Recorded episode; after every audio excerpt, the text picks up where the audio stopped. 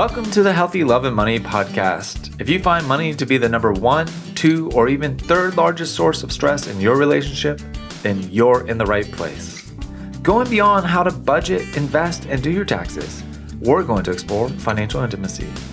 Discover how to talk with your partner about your shared financial life. Let's take the awkward and painful out of money conversations. Join me and hit follow to listen to weekly inspiring, healing, and motivating interviews with financial therapists, couples therapists, and financial planners, and so many more. Let's go on the journey of financial intimacy together.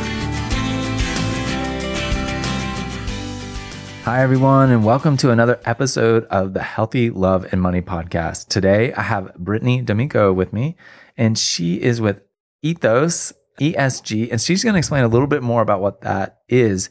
But Brittany and I met at the XY Planning Conference, and she was leading a yoga session. And so I don't think people initially think about yoga and financial planning conferences walking hand in hand. But when those things came together, I was like, man, this is cool. So Brittany, you have an incredible story. I look forward to hearing more about your money journey and then a little bit more about Ethos and what you guys are doing. Welcome to the show. Thank you, Ed. I really appreciate that. And thank you for having me on. I'm really excited to be here. Absolutely. So let's dive into the story. Tell us about how have you come to work for Ethos and what's been your money journey to this point? Whew. My money journey. So I started in the financial services industry back in like 2008 in the middle of what was happening in 2008. the crisis. Yes. Mm-hmm. If you're not aware. So that was a lot of a time to start. And then I was interested. I really enjoyed it. But then I'd been in it for probably about 5 years. And then it came to a point where I was doing a lot of trading and I was buying a lot of oil. And for me personally, that wasn't really in alignment with my value set and what I believed. I didn't want to contribute. And I was going through some personal things. And so I ended up leaving the industry and I always said I was going to go take a beat. And I moved to Southeast Asia and joined the yoga training. And so I did my yoga training in Bali, Ubud, or Ubud, Bali. And it was amazing. And then I lived over there for about 4 months, just wandering around. I'd sold everything that I had in California. So I was doing the eat, pray, love journey is what everybody referred to it as. Yes. Sounds right. Yeah. Uh-huh. Uh-huh. And it was magical. And while I was there, I was really confronted with this intense poverty that was all around, but still these people who had an immense joy. Cambodia struck me the most with people who had so little, but were the kindest humans I had come across. But you saw them really struggling with these different climate issues that was impacting their little villages. So I came back to the States really inspired to want to have a better impact and have a stronger impact for being really more of a climate advocate. So I decided to go back to school and then ended up completing undergrad at that point, moving to Hawaii and getting an undergrad degree in environmental science and chemistry. Still working in finance at that point to kind of pay for everything. Yeah. And then I was in a global change class and they referred to something called ecological economics. And it struck me. I was like, what is this? This sounds like it's right in my wheelhouse. So I ended up looking up different master's programs, found one in Edinburgh, Scotland. So when I moved from Hawaii to Edinburgh, did my master's degree in ecological economics, as one does. Yeah, of course, right? Hawaii to Scotland, being in Bali. Yeah. Oh my gosh, the dichotomy between like the aloha spirit of Hawaii and going in like King's Cross in London was terrifying. London scared me. Oh my! I bet. Stiff upper lip and all the good things. Don't ask questions. No eye contact. Yeah. Oh my gosh! Went into Edinburgh. Absolutely loved it. Ended up writing my dissertation all about SRI, which is sustainable, responsible investing, and ESG, which stands for environmental, social, and governance investing, and the ways to approach it that spoke to the human more so than the traditional portfolio theory, which is all about risk and financial performance. I wanted to speak more to the human component and how we could increase competitiveness so we could put more capital towards things that would eventually help the villages in Cambodia. That was the goal. That's the big vision that's driving all of this, is remembering the villagers in Cambodia. Mm-hmm. And okay, all right, keep going. I love it. So I finished my master's, really tried to stay in the UK. After that, I loved the spirit of the UK. It took me a minute when I first landed, but once I was there, I really loved it. Okay. And then it didn't work out where I couldn't get a job in the UK. So I came back to California and started talking to some of the advisors that I used to work with back when I had first started in the industry. They were working with a firm who was building out their sustainable investment arm. And so I started with that firm, and then that just grew. And I worked with an asset manager and helped with their sustainable strategy. And now I work with Ethos, which now sells the data to all of those different parties. Wow. So, I think most people listening to this podcast, there's a combination of financial planners that are probably listening, therapists that are listening, and couples that are trying to improve their financial intimacy, and they're thinking, wait, how did I just end up on this podcast episode? But there's a lot here, I think, because I also think that a number of the listeners are interested in aligning their values with their investing. And that's really, I think, what Ethos is best at, is helping people identify how their asset allocation, their investment structure is congruent with their value system, or maybe incongruent, and then shows them the path for increasing congruency. So walk us through that process and that journey a little bit more. Definitely. So what Ethos does is we're an ESG data and analytics provider. And the data at the base of it is just information, right? And so a lot of these different data providers have the same information. But what Ethos wanted to do with those we have like 2 million underlying data points that we work with. What we wanted to do was to organize it in a way that spoke to impact. And how are you impacting the global economy? And then also, how do we look at this through individual perspectives? Because a lot of times you'll see, let's say, like an overarching ESG or sustainability score, and it gives you like a number, which feels very arbitrary. I don't know what that means. And maybe in my journey, I have a really close connection to climate and the earth sciences and trying to focus in that realm, where other strategies might be focused on gender and progressing on the social side. And so we have data points for all of these things, but we have a way for individuals to take what we call an impact assessment. And it really helps catalog and quantify what their individual value set is. So even if me and you were looking at the same portfolio, mm-hmm. if we both took an impact assessment, at the end of the analysis of that portfolio, we would have very different ratings, because I would be looking at it from my value set and you'd be looking at it from yours. So it's a nice way for people to be able to identify if there is changes that they want to make, or if if they feel good about it, if there's something that they want to substitute or switch, and just have a better idea of the impact that they're having on a bigger scale. And I think, right, you referenced a little bit ago the conventional perspective is about how to maximize your profit and minimize your risk in investing. Is there much trade-off, or actually better outcomes, by going the ESG route, the SRI route? Like, what's the data show there? I'm so excited you asked me that. So when I was writing my dissertation, this was a global... Oh, I hit the dissertation question. I love it. Just so happens. Yeah. Wink, wink. That's also why I brought you on the podcast. Yes. Might have a little bit of an expertise. Yes. When I had done my dissertation, and I'll water this down, essentially, there was a large group of the global population that were included in these studies who said that they were willing to actually sacrifice returns in order to invest along with their values. But in most of the actual performance meta studies that had been conducted, there wasn't that much of a, you didn't have to do that. It was pretty much on par in terms of performance. Now, that was in 2017 that I had conducted that analysis. This last year has been a very, very hard year for ESG and sustainable investing, but primarily because a lot of these funds are going to be fossil fuel free, and oil saw a big spike this last year.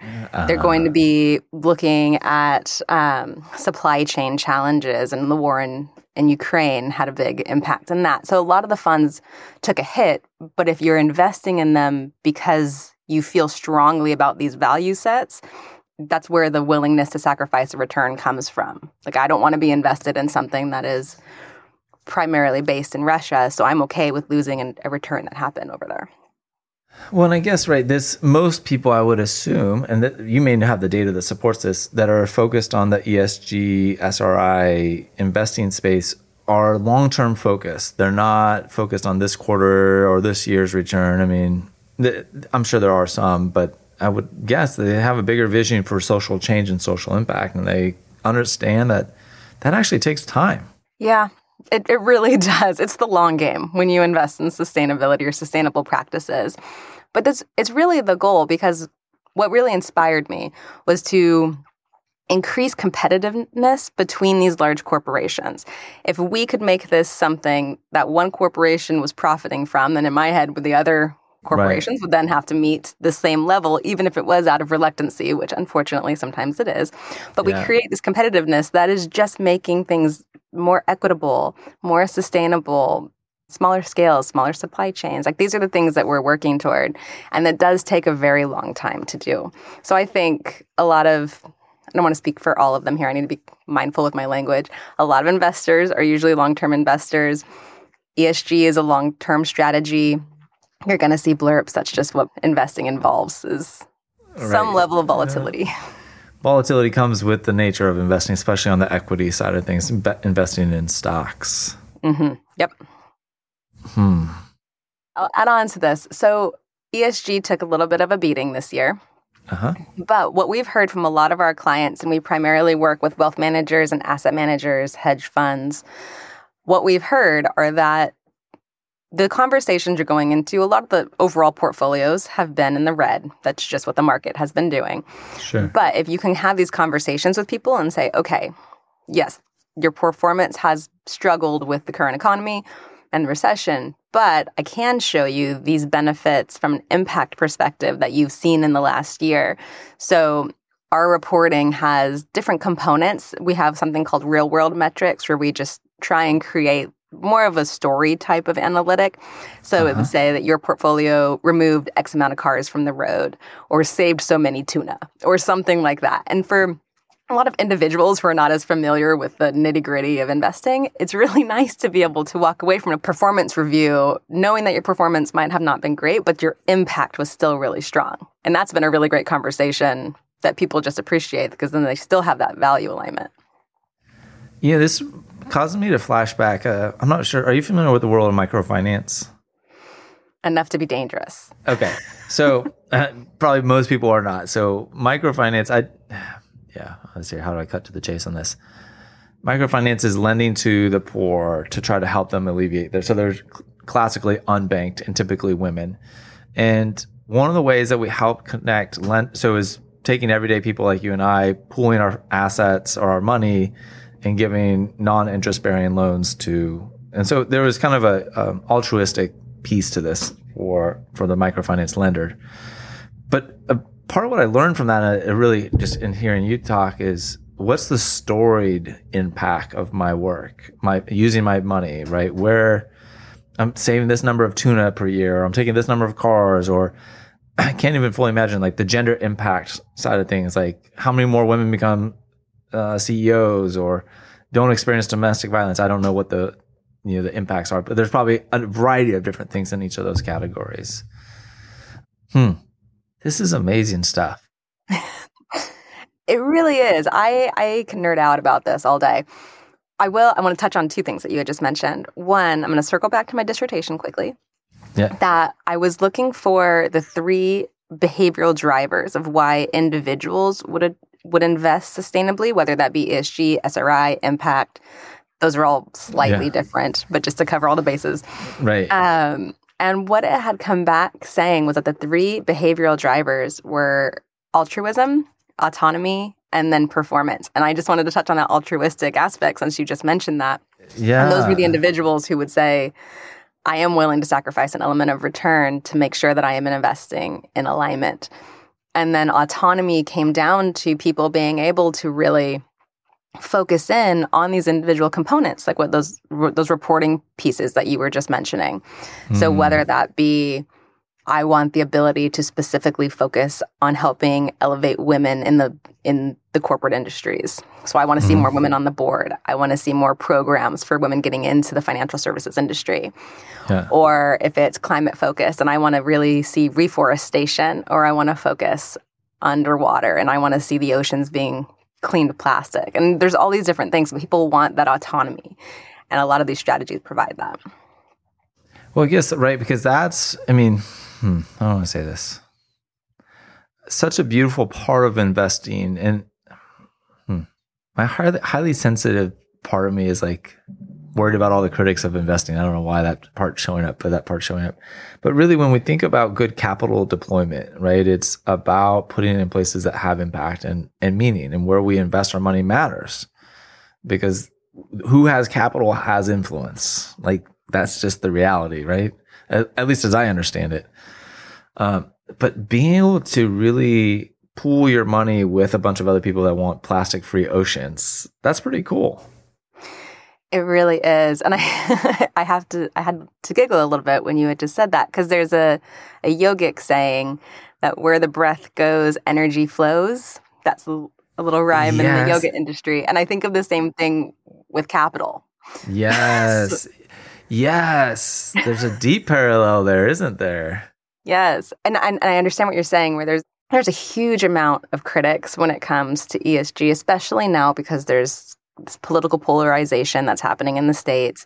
Right, so there's big feelings and a lot of intensity around it, which can be challenging for people to feel safe bringing it up. But at the end of the day, the data that we provide is based in the United Nations Sustainable Development Goals. And those are 16 goals that 193 countries agreed were a way to move forward for a prosperous future.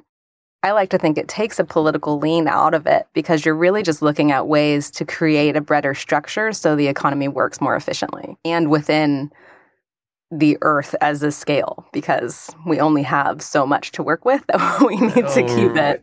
Right. Manageable. Limited resources. Okay, so I'm not super familiar with the UN Sustainable Development Goals, but I bet you're at least a little more than I am, if not a whole lot more familiar with them.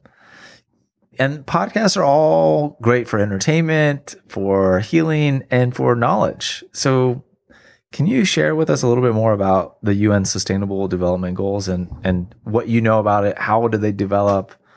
Tell us a little bit about your understanding of the UN Sustainable Goals. So I will tell you as much as I possibly can, if I can, or recommend listening, and I might have to follow up with this. There's a podcast that actually talks about like the genesis of, they call them the SDGs, and it talks about the whole story behind them, and it's really fascinating. And I don't know the name of it off the top of my head, but I will find it and forward it to you if you want to maybe add it. Would love to add that to the podcast notes. Yes, absolutely. Because I think, this is that, I mean, I can speculate on some of the underlying drive behind how they came to this, but it's speculation, right? I imagine there's a large part of empirical research, a lot of consulting with multiple different subject matter experts, balancing the tensions of collective and individual needs. Yeah. I mean, just a very dynamic look at things. Yeah, exactly. And as I mentioned, there's 193 countries who had agreed upon the SDGs. So if you're looking at the cultural diversity of 193 countries, the U.S. signed on. Let's just take a moment of the cultural diversity in just our country alone, right. Trying to agree upon 17 different initiatives. Yeah. And I said there are 17 technical goals. The 17th is collaboration. So a lot of people say that there's really 16 goals. Right. But I cheated a little bit. I pulled up just to give an idea of these big picture goals that the countries agreed upon. The first one is no poverty. The second is zero hunger. The third is good health and well-being. The fourth, quality education. Fifth is gender equality. Six is clean water and sanitation. Seven is affordable and clean energy. Nine, industry, innovation, and infrastructure. 10 is reduced inequalities. 11, sustainable cities and communities. 12, responsible consumption and production. 13, climate action. 14, life below water. I am personally biased for that one. 15, life on land. And 16, peace, justice, and strong institutions. So really covering the whole gambit there of life below water, life on land, and then everything in between. I'm almost kind of surprised they didn't include life in space with all that's going on there. But that I think these were derived before that. Let me not be critical of the UN and what they're doing, but anyhow. But this, I mean, it's really refreshing, I think, in one way to also just be reminded that there is this larger movement of looking at how do we inhabit this global place that we live on. And sure, we can look around and read the news reports, and we know there's still many pockets of great suffering. But there, it seems to me, an increasing push towards greater collaboration using that 17th goal globally. And like, how do we coordinate our efforts of being human on this planet together? It's a big existential question. It's not one that's easily solved, but you and I think, get to be small parts of that. And I know so many other wonderful professionals that I meet share those values, and their organizations and the work they do is driven by that. Hey everyone, thank you so much for listening to the Healthy Love and Money podcast. I'm honored that you spend time with me listening to these incredible interviews. I love working with individuals and couples around their financial life, integrating mental health and relational well-being. I'd love to personally invite you into my financial planning practice, where I do therapy-informed financial planning, bringing together mental health, relationship health, and financial well-being. If you're thinking that's the type of help you'd like, please see the show notes below to schedule your free 30-minute discovery call. And I'll look forward to seeing you and hearing more about your unique story and how I can best support you. Now, back to the show. I was really inspired, and I still am. When I was in the industry before I had left to go on my journey, I worked with really lovely people. And I worked with primarily women, which was really great. Like, women brought me into the financial services, kind of kept me under their arm. I'm still great friends with them. They're wonderful, wonderful people. And then as I kind of merged to this side of the industry, being more in the sustainable ESG impact, the work that people are doing is just so exciting. Like, the conferences, because conferences can feel a little bit depleting sometimes, right? You have to be on the whole time. It's a lot of talking. Yeah, but I always leave those conferences feeling so excited and inspired. And even the stories that are really challenging that you hear, which is why we're trying to do some of the work that we're doing, you leave with a sense of purpose. And everybody comes from these like really eclectic, cool backgrounds of, I talked to a Navy pilot the other day, like people you wouldn't necessarily think would be really at the forefront of the industry. And I love it. I think that the collaboration in the space feels really strong. And I am hopeful that is, and I'm just speaking purely domestic right now because those are the people that we've primarily been speaking with. But I feel like there's, on a global scale, everybody sees a lot of the challenges and is beginning to work toward it in a more meaningful way. I mean, this is completely anecdotal, right? Please, anybody listening, hear that is just seeing the rollout of more and more electric-based vehicles on the road, practically. And then my son and I picked up Moe's burritos. I don't know. I don't know if it's a national brand, but it's a large burrito brand. Mm-hmm. And you look at the paper sack, and it has printed on there 100% recyclable material. And it's just all of those little markers of the collective impact of many, many thousands of people working to affect positive, probably millions of people working to, let me not short sell it. There's probably millions of people working to. There's a few. Just a few, it's more than thousands at this point. But the sustainable planet that we all want to live, well, not all of us apparently want to live on a sustainable I think planet. Everybody wants to do it. They just have their different ideals of how to get there. And some maybe just don't.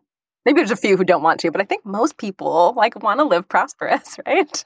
I really like your framing on that. And that ties back to my very small little slice of the world is couples oftentimes, right? Their biggest conflict is not that they don't want the same thing, but it's how they want to get the same thing is their conflict, and finding that space of commonality or reconnecting them to the shared vision that we both want a great place for our kids to grow up and live. But what you think about how we should get that done and what I think are sometimes at odds. And so that's what we need to be able to work through. Definitely. I couldn't agree more. I think, and that's I have a couple different thoughts that came through there.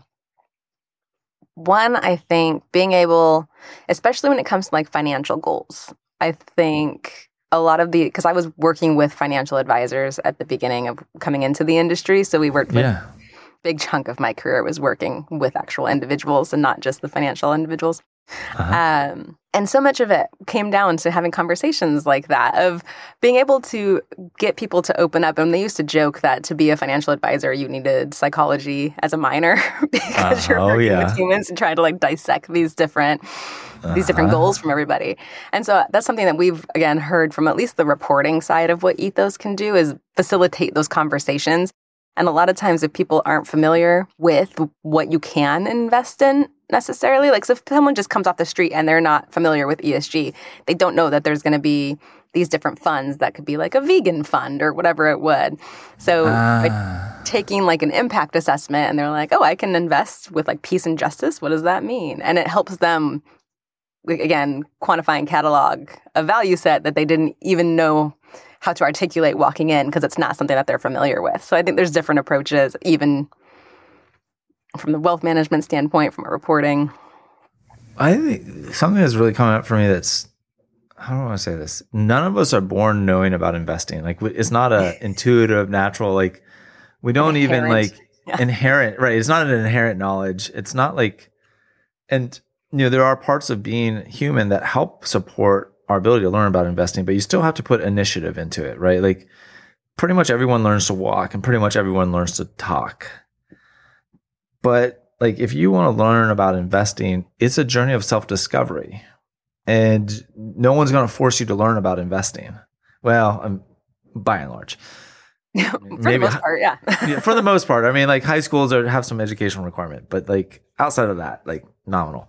So I mean, you really do have to take it upon yourself to learn about investing and build a vocabulary. And I think what really stood out to me, what you're just saying is ESG investing opens up a whole nother set of language and understanding of what it means to be an investor. And this is maybe really kind of from that financial therapy lens. Oh, maybe now I'm getting the pieces together, right? I was telling you I had some anxiety earlier about talking about being an investor because a lot of people have this like, yuck, negative view, like investing and exploitation and capitalists. And like people just have really negative associations with words around the investment world. And so I wonder about how many people, if they knew that there was an ethical and values aligned way to do investing, it would feel so much more palatable and approachable and desirable to get interested in. It's like, instead of, you know, oh, well, I'm going to study the S&P 500 index. It's like, okay, whatever that means, who cares? But it's like, no, I'm going to learn about how to invest in female equality. Cool. Let me see, like, how does that work? Like, I'm going to learn how to save the wildlife or the sea life with my investing. Cool, I can get behind that. Because I think that's really what drives learning, right, is interest. Oh, absolutely. Like if you're not interested in the topic, you could give two shits about it.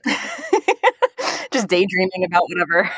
Right? Like, I mean, that's the difference between high school and like college is high school, you have to take courses. College, I mean, sometimes there's the prereqs, but you're choosing to learn. And that's maybe really what I'm trying to get at. As adults, let's find what's interesting for you about investing. And ESG and SRI can be very interesting because you can really live out your values. So let me stop because it looks like you have something else to say that's probably more entertaining than what I'm saying. No, I love it. I'm just over here nodding. I'm like, yes, mm-hmm. Right. Preach. Yes. No, I couldn't agree more. It is. And I think speaking as a woman who have had other conversations with other women, Wall Street and finance can be a very intimidating subject. It's like primarily been a man-driven industry. It's very high speed. It's got a lot of technical terms. It's very mathematical. Like, what if I don't understand? They're going to think I don't know what I'm talking about. I won't be taken seriously. I've talked to other friends and colleagues who are in the LGBTQ plus community who felt like they wouldn't be well received going into certain offices. And so I think that when ESG became a bigger topic, which it's been around since the late 60s, early 70s. Sure. Started with trying to stop the apartheid in South Africa. That was where socially responsible investing came from. Oh, interesting. Okay. And then there were some really poor returns because there was a lot of exclusionary investing. Just a little history on the in the space. Yeah, right, so then there was kind of a negative perspective of trying to invest in that way because I thought that it wouldn't perform well. But then as it's evolved and it became more of an ESG strategy, which was more inclusive, looking at all of these different components that fell under those categories, it was evolving in a way that where the data I did for my dissertation was showing that the two were really on par in terms of performance because you were just looking at non-financial factors as well as the traditional performance. Yeah. And then in 2020, when George Floyd happened, so many people became so enraged with what was going on, wanted more justice, wanted to see social integration and so more social liberties happening within the investing space. And ESG provided that. So many people became exposed to ESG and sustainable investing because they were looking for ways to really make an impact. And one of the ways to do that is to put your capital in something that is working towards a uniform goal. And so we saw a huge influx of capital in 2020 to the sustainable investing space. And I think that's when a lot of the younger generation, a lot of millennials came in saying, there was more women financial advisors that were coming out and saying, hey, I only do ESG and sustainable investing. And it became a safer space for maybe other women who had curiosities. Or there was just, opened a door to what you're saying. When people wanted to learn more, they heard about what was happening in the world. All of a sudden, there's a way that Wall Street wasn't some criminal dark back room. It was working towards something that was, maybe had a little bit more of a positive end goal. And a huge amount of capital funneled that way when people realized that it was an option. I think the word that's coming to my mind is representation, right? Yeah, and totally. That's great. There's that projection. When we say Wall Street, everyone comes up with some image in their head of what it's like. And I this is my own bias. Even having been in the industry, being a white male is it's still dark and it's a little maniacal. Yeah. I'm just going to own it. That's my association with Wall Street, large investment shops. So the ESG space brings a softer side. It may show greater representation of people of diverse backgrounds, diverse ideas, where you can feel a sense of belonging in what you're investing in instead of just anonymously turning your money over to this group that's doing who knows what with it. Yeah, just going for financial gain. And that's a dangerous... If you only have one goal in mind and you don't care about the ramifications, even if it was only... If you don't look at bigger perspectives of any goal, I'm not trying to just trash the Wall Street firms. No. And they have their place. Yeah, it's an important thing to have is perspective.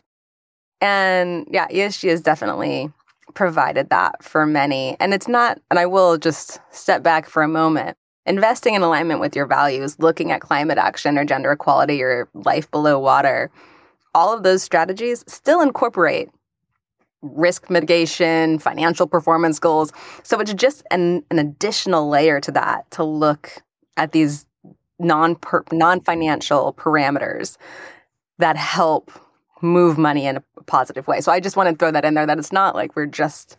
investing in something that has no... no chance of making any money. It's actually a guaranteed loss. It's okay. It makes us feel good, though, that we're losing money. Yeah, we all like our money. We like our money. We like making more money. This is not an anti-money deal here. This is... let's just be clear. Right. So... And I wonder about an ecological economics. Mm-hmm. I'm sure there's a zillion big ideas, but if you could pull out one or two that you think would be relevant in this conversation based on what we've talked about, I assume most people are not going to go get a graduate degree in ecological economics. So knowing that, what would you want someone to know about that field and study and what it can inform them about their life and investing? Oh my goodness. Okay. So I needed to zoom out for a moment. So I went in to my ecological economics degree knowing that I wanted to come and play with capital markets when I was done. I was like, I want to have an impact in this very specific sector. Yeah. But the actual study of ecological economics has a huge scale. The idea behind it, the really big picture, is that we are on Earth, and Earth has limited resources. We need to have an economy that works. And in order to do that, we need to find how to have more circular economies. We need to keep the scale at bay. We need to have just distribution just to make sure that people are not being abused or incorporating slavery. We need to really look at the types of policies, the types of practices around agriculture, water use. There's so many different... I have friends in every different sector, and we get together from my graduate class, and all of us are working on a million different projects. So it's really I would say it's a much big picture. So I'm not quite sure how to answer that. I would say, well, I think you are answering the question. This is a really big picture. It's a big field of study, and it's asking the hard questions about policy as one piece of it across these different domains. And supply chain management. And so I'm just like, I hear all these words and I think about like the whole industry of supply chain management is its own specialty. Yeah, I have a friend who does that.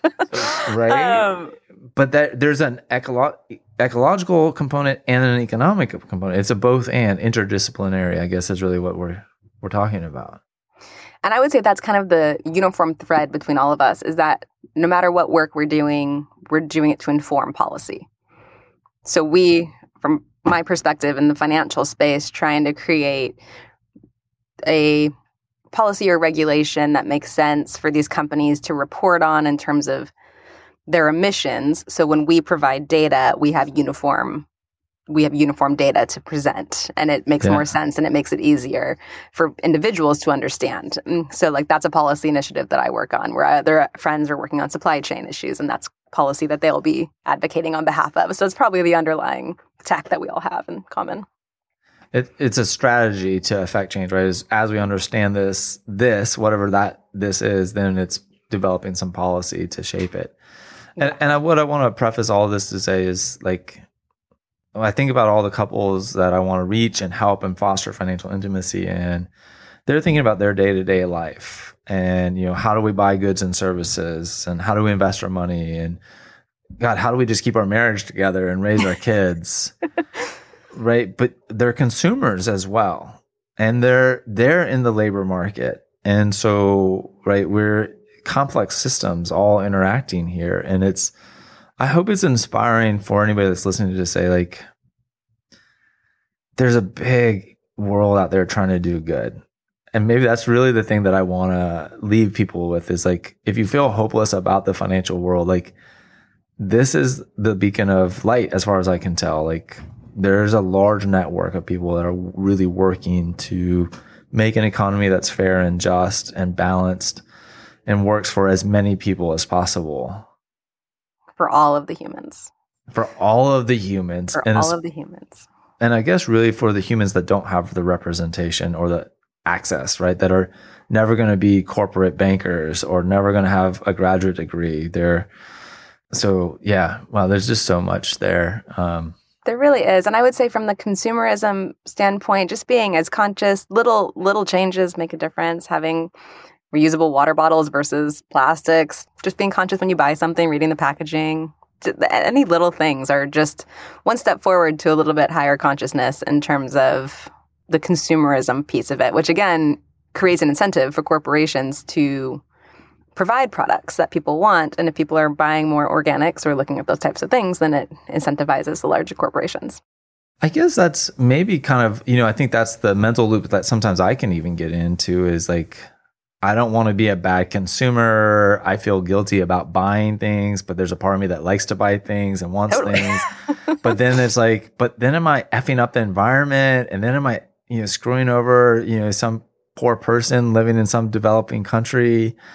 And so it can kind of be like, well, then my brain will shift to like the anti-consumer, like I'm just going to live minimalist, which, let's be honest, I really don't. Like, I psychologically go there, but not practically. Let's just be very honest about that. But I think that that's that journey, right? Psychologically, is what's our relationship with stuff, and how do we like spend as much of our mental time as we can feeling good about our level of consumption, and that it really is okay to consume.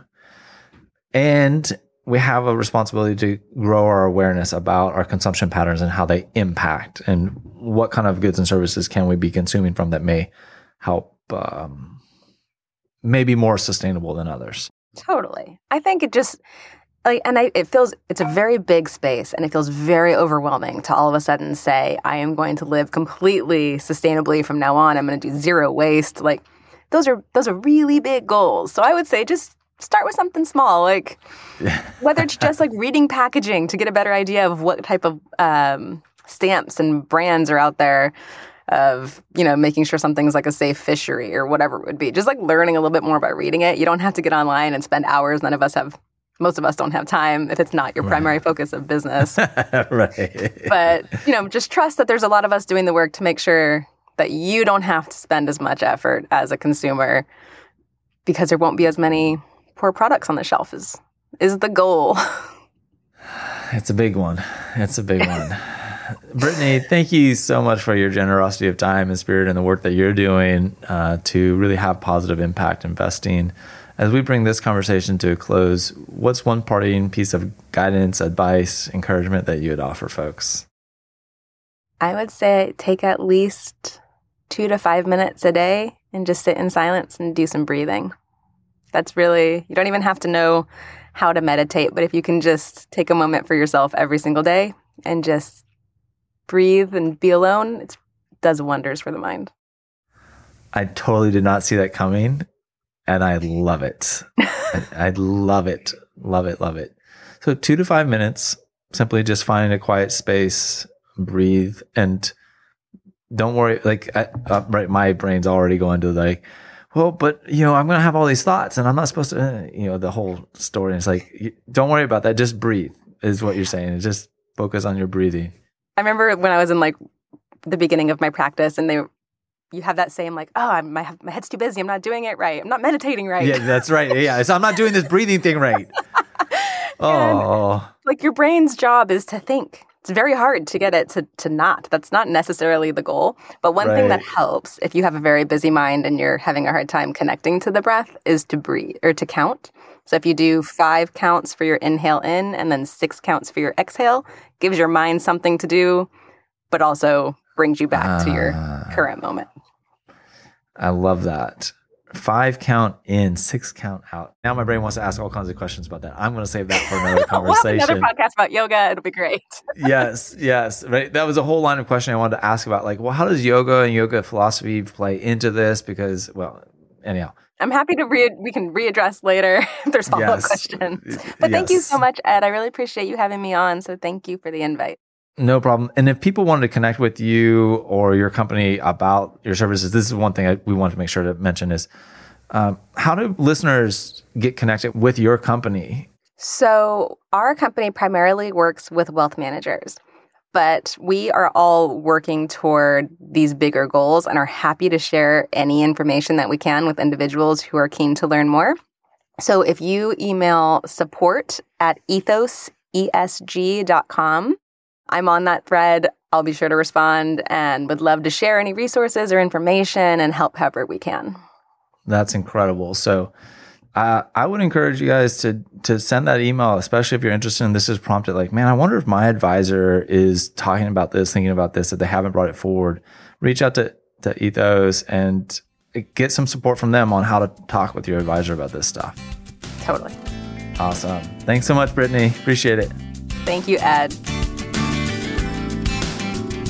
I invite you now to stop for 5 or 10 minutes and reflect on what you just heard. Maybe even journal about it. Give yourself the time to consider what you just heard and what it means to you. By giving yourself the time to reflect and integrate what you just heard, it will help you along your journey of learning, healing, and growing towards financial intimacy in your life.